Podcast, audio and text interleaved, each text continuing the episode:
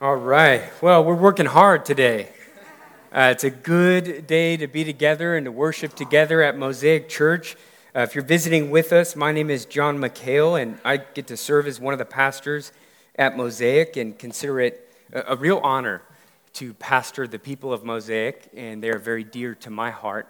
Uh, and we're going to finish this week a series in Life Together. We've been taking the last three weeks to consider what does it look like to cultivate life together? Our mission statement is that we exist to cultivate life in Christ, life together, and life on mission. And it's not the, the truth uh, of these categories that we're cultivating, spiritual experience of these. So, life together, Jesus has created a family, a new family, a new covenant community. We are sons and daughters of God, and that makes us brothers and sisters in the family of God. That's not what we're cultivating. What we're cultivating is realizing that experience and that reality. Um, but the reality is, everyone, everyone wants life together.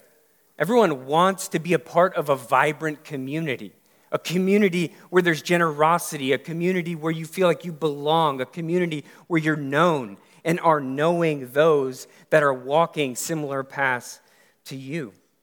Some at Mosaic have discovered that and will continue to tell stories about how God is bringing people together and building strong connection and then using that to reflect God's love to our city. But some of you have experienced challenges. If you're visiting with us, maybe, maybe you've experienced challenges in your own Christian life challenges to connect, to join a group, or to build relationships with people. And if the last two years was anything, it was challenging for cultivating life together, right? Zoom, what a terrible way to cultivate human connection. Zoom, totally disembodied. And we're learning and we're growing. And we've been asking the question how do we cultivate life together? The work of cultivation is, I mean, it's hard work. You got to get on the ground, in the dirt, and till the soil. You're going to start to sweat. Maybe you might need to take a splitting maul or an axe. You find some big old roots down there, and you got to you got to go down deep, depending on what you're planting. You plant it, you nurture it, you prune it, so that it blossoms. Cultivation is hard work you're going to have to take a shower after you're done. And the invitation this month and this series is let's get busy working together in the work of cultivating life together at Mosaic. And we've been looking at some passages in the Bible. How can the Bible help us in this work of cultivation? We saw the first week in Acts 2 the picture of the early church and this vibrant community. And Luke writes in verse 2 or chapter 2 verse 42 that the, the early believers devoted themselves to the apostles' teaching and the fellowship. And we learned that life together is actually a way of life, it's not a transaction. It's something that we need to commit to. It's a way, a lifestyle of devotion to God's word and to one another the kind of commitment and perseverance that is going to push through conflict, that's going to push through inconvenience. And that life together starts with one disciple committing to this. That as they engage the church, as you get involved in Mosaic, that you are gently and humbly entering those spaces with a heart of devotion for the people around you. Because you have been challenged by God's word. You've been driven time and time again to grow in the fruits of the Spirit, to love your brothers and sisters, and to cultivate beautiful, rich community. Then we looked at Galatians 6 and looked at one of the essential ministries of life together bearing one another's burdens moving towards one another in love. And then there, there actually is this moment as you ask questions and dig in, as someone is walking through something hard, there is this weight that you take upon your shoulders emotional weight, spiritual weight. But there's a line move towards one another in love, but don't move in. Don't try and take a burden from someone because you have been given responsibilities in your own life.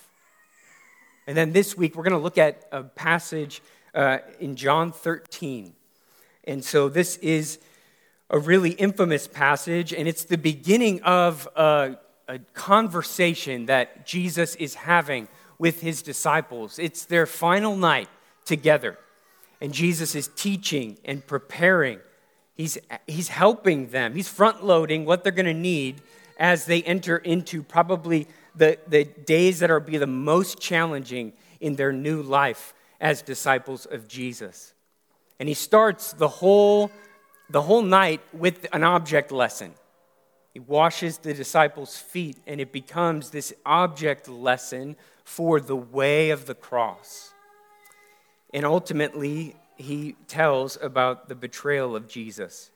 And it's at that point that we find ourselves in the passage we're going to read, John 13, verse 31 to 35. If you want to turn there and follow along, it'll also be on the screen. And after I read this, I'm going to say, This is the word of the Lord. And we do this every week. I'll invite you to respond, Thanks be to God. And this is a way that we together confirm that God is, is speaking to Mosaic Church through this, this word, that it's relevant for our life that it brings life and spiritual nourishment in the person of Jesus. And so let's read verse 31 to 35. When he had gone out, Jesus said, Now is the Son of Man glorified, and God is glorified in him. If God is glorified in him, God will also be glorify him in himself and glorify him at once. Little children, Yet a little while I am with you. You will seek me, and just as I have said to the Jews, so now I also say to you Where I am going, you cannot come.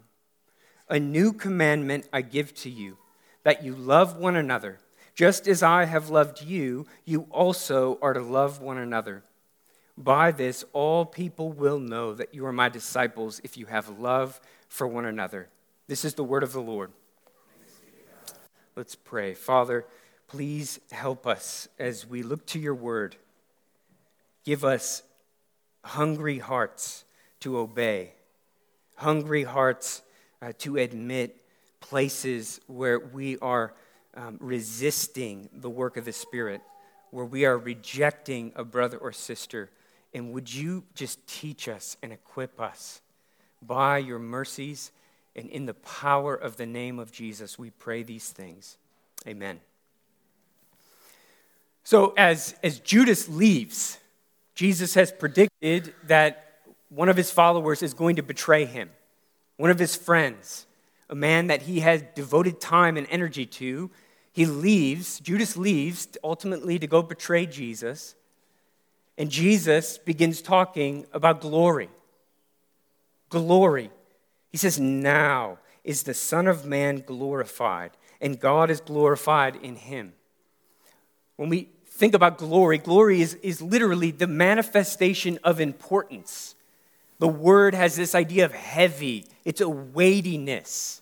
It represents significance, importance. And when the Bible talks about the glory of God, it's talking about a declaration or a reflection of God's importance in all of creation.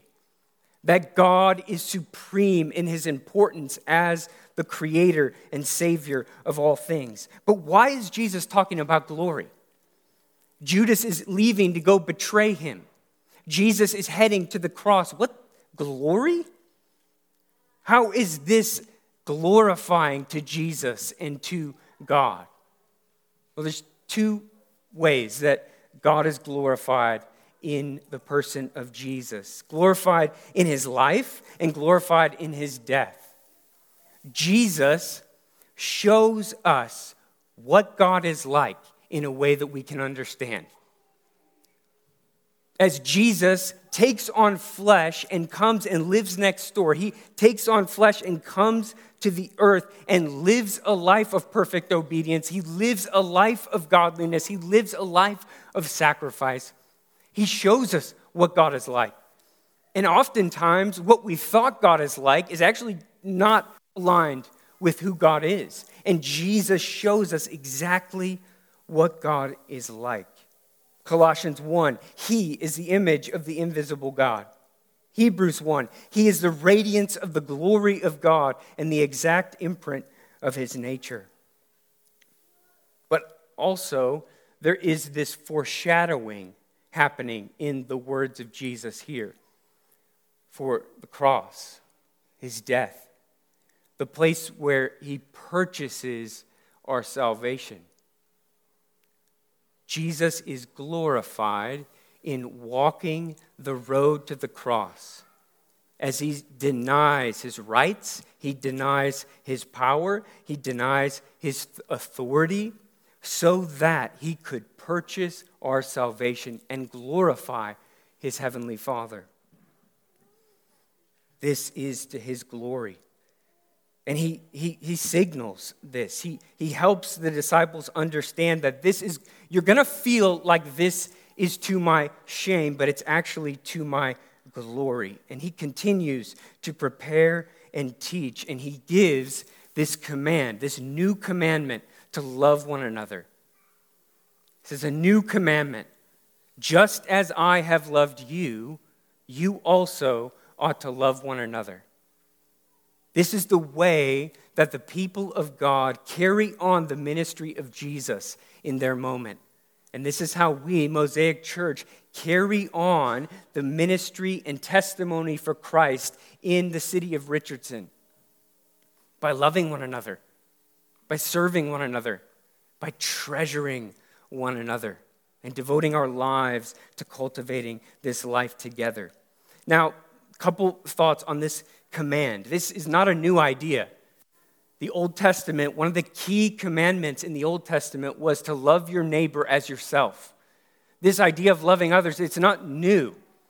But what is new is the reality that the love Jesus is talking about, the love that you and I are supposed to have for one another, ought to be aligned with the life and ministry of Jesus. It ought to have some resemblance of the sacrificial death that Jesus has secured our salvation with. It's not a love that resembles our feelings. It's not a love that resembles our personality style or our love language. It's not a love that is convenient or maybe even scheduled. It's a love that resembles Jesus, the heart and person of Jesus Christ. And we all know it when we see it. You see someone there's an interruption in their schedule and they show up. They don't even think twice. I'm there. There is a move towards others in love and mercy. Just as I have loved you, you also should love other. Now, this is clarified in two ways. First, the immediate context. We can't miss the object lesson that Jesus, like just a few verses back, has just done. And John is, is very, very vivid in the way he describes it. You can, as he tells it, you can almost like, you can feel him like going back into that, that moment where Jesus washes the disciples' feet. This love commandment, what, what is abstract in the love commandment is pract, it's practiced in Jesus washing his disciples' feet. Listen to the way John describes it in John 13. He says, Jesus, knowing that the Father had given all things into his hand, and that he had come from God and was going back to God, rose from supper. He laid aside his outer garments, and taking a towel, tied it around his waist. Then he poured water into a basin and began to wash the disciples' feet and to wipe them with a towel that he wrapped around him. He goes on to say, if I am your Lord and teacher, and I'm the one getting on my knees in the dirt, washing your stinky, dirty feet, if, if I am doing that, then you also should do that for one another. He's not talking about literally washing each other's feet, though. I mean, that might be a helpful experiential education thing to do. He's talking about a figurative washing of one another's feet. It's a heart posture, the posture of a servant. And what we find Jesus really helping the disciples understand, and what we need to understand about loving one another is that there is no act of service that is beneath a disciple of Jesus. Regardless of your position, regardless of your reputation, regardless of wherever you are in your journey with Jesus, there is no act of service that is beneath a disciple of Jesus. But it, it also is clarified further in the way it foreshadows his death. This command, loving one another, just as Jesus has loved his disciples, it also is clarified further in the sacrifice of Jesus, who was willing to, to, to deny. If there was ever anyone who, who had rights, for a throne. If there was any, ever anyone on the earth who had rights to authority and power to influence, to some kind of building something great, it was Jesus. But he gives it away and goes to the cross and endures torture and execution. This is the great expression of God's love for sinners. Is the offering of the life of Jesus for those who had rejected God. And what we learn from this way it foreshadows the death is that the command to love one another given to the disciples it's given to them from a place of safety in the arms of the father. Jesus ultimately secures salvation for these disciples in the same way he has for us and that this command is given to us as we inhabit the safety of the arms of Jesus. God the Father in the gospel is offering you full attention, affection, acceptance, reconciliation. He's pulling you in as a son and daughter. We're not orphans. That's what the song is trying to get at. We're sons and daughters of God. And so the, the cross and the washing of feet, it, it it helps us understand what it means to love one another. And a way to say it is this that a disciple is called to a life of self denial for the sake of others in the mess and stress of life. A self denial for the sake of others in the mess and stress of life. What could this look like? I mean, there's a lot of ways that we could try and bring practicality to this heart posture that we have towards one another. This is a way that we cultivate life together, is by de- denying ourselves for the sake of serving each other, even when it's inconvenient. Right? We all, like, life is hard, it's messy. You come take a look at my house. I got dirty dishes all over the place, I got piles and stuff.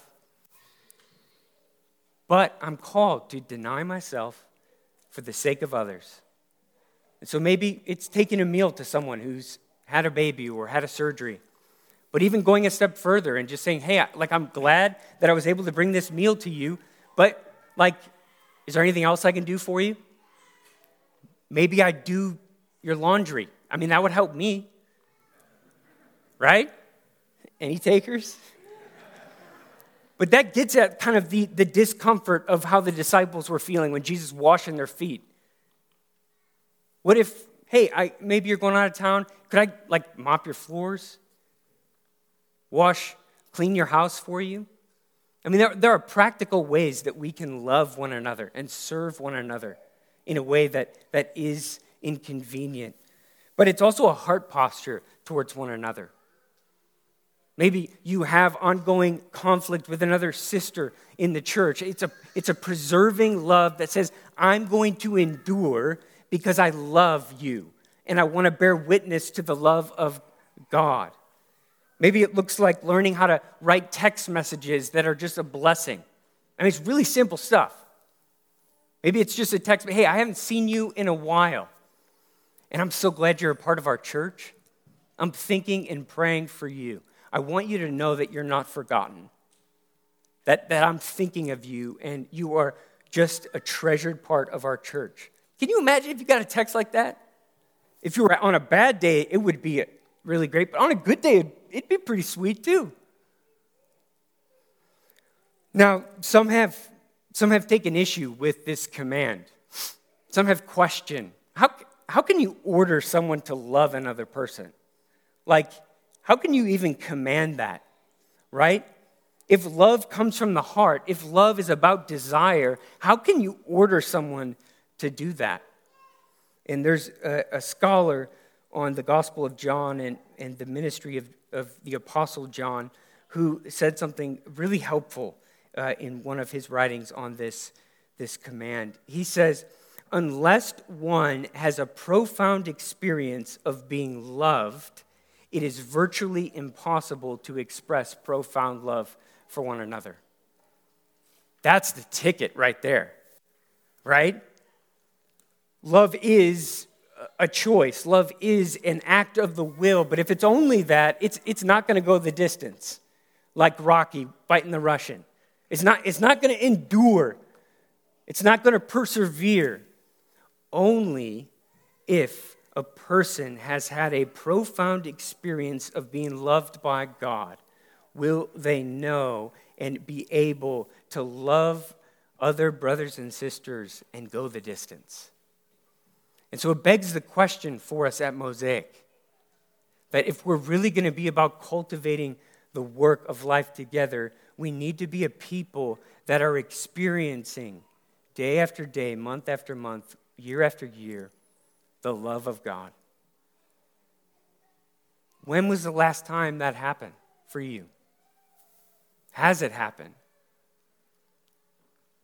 And we're, we're just, I mean, I, I don't want to present this as kind of like this mountaintop experience. Whenever you're in the Bible and wisdom is unveiled and it guides you and helps you in a situation, that's the love of God. Maybe it's as you sing or hear a worship song and you are stirred, you, you recognize God's presence in that moment. That is the love of God. This is why we organize groups. This is why we're launching D groups to provide an opportunity for people who haven't had it to talk about these experiences and to say, I want to experience more of God's presence. The Christian faith is heaven breaking into our earthly existence. And we want to we want to cultivate that. And as we live a lifestyle of discipleship, we learn and experience that more and more. And then our love for one another can grow. Our love for one another can be more, more pointed. And when you have a church filled with men, women, and children that are experiencing God's love on a regular basis, and then they're extending that to brothers and sisters. When you see that, there is something beautiful about it. It is a witness and a testimony to God's love for sinners. And Jesus, he identifies this in verse 35 By this, all people will know that you are my disciples if you have love for one another. Our love for one another and the way we relate to one another does not terminate in the church. It grows, it blossoms, it bears this beautiful witness to the love of God. It glorifies God. It tells the world God is the most important person in all of creation. And it's worth knowing Him. And His love is powerful enough to change the way I relate to these people. And what people outside, they look at a a community of people that are vibrantly loving one another and serving one another and jumping over walls to love one another, crawling over glass to serve and love one another. They say, wow, that's, that is weird. There is something going on there. And they, they bear witness. This love they talk about of God for sinners, there must be something there. Life together becomes a beautiful witness to Christ and his message. Because life together becomes this platform for the church to then proclaim the message of the cross and declare Christ has come and he has died and set us free of our sin and made a way for reconciliation with God by faith. and it's going to change your life if you want it to. This is what God is calling us to in the work of cultivating life together. To learn the way of life, to build strong bonds with one another so that we can be a shining, beautiful witness to Christ and his kingdom. Let's pray. Father, we love you and we thank you for your word. And uh, I, I don't know where we would be without it. Lost in the dark, trying to figure out how to live for you. You've given us your word.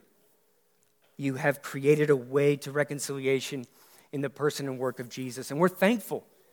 Stir up our hearts for, to be more thankful. We want, like, we want it to be flowing from within our bones. And would you just give us favor as we work to cultivate life together at Mosaic Church? Hmm. Pour out your Spirit upon us in the name of Jesus and the power of the Spirit. I pray. Amen.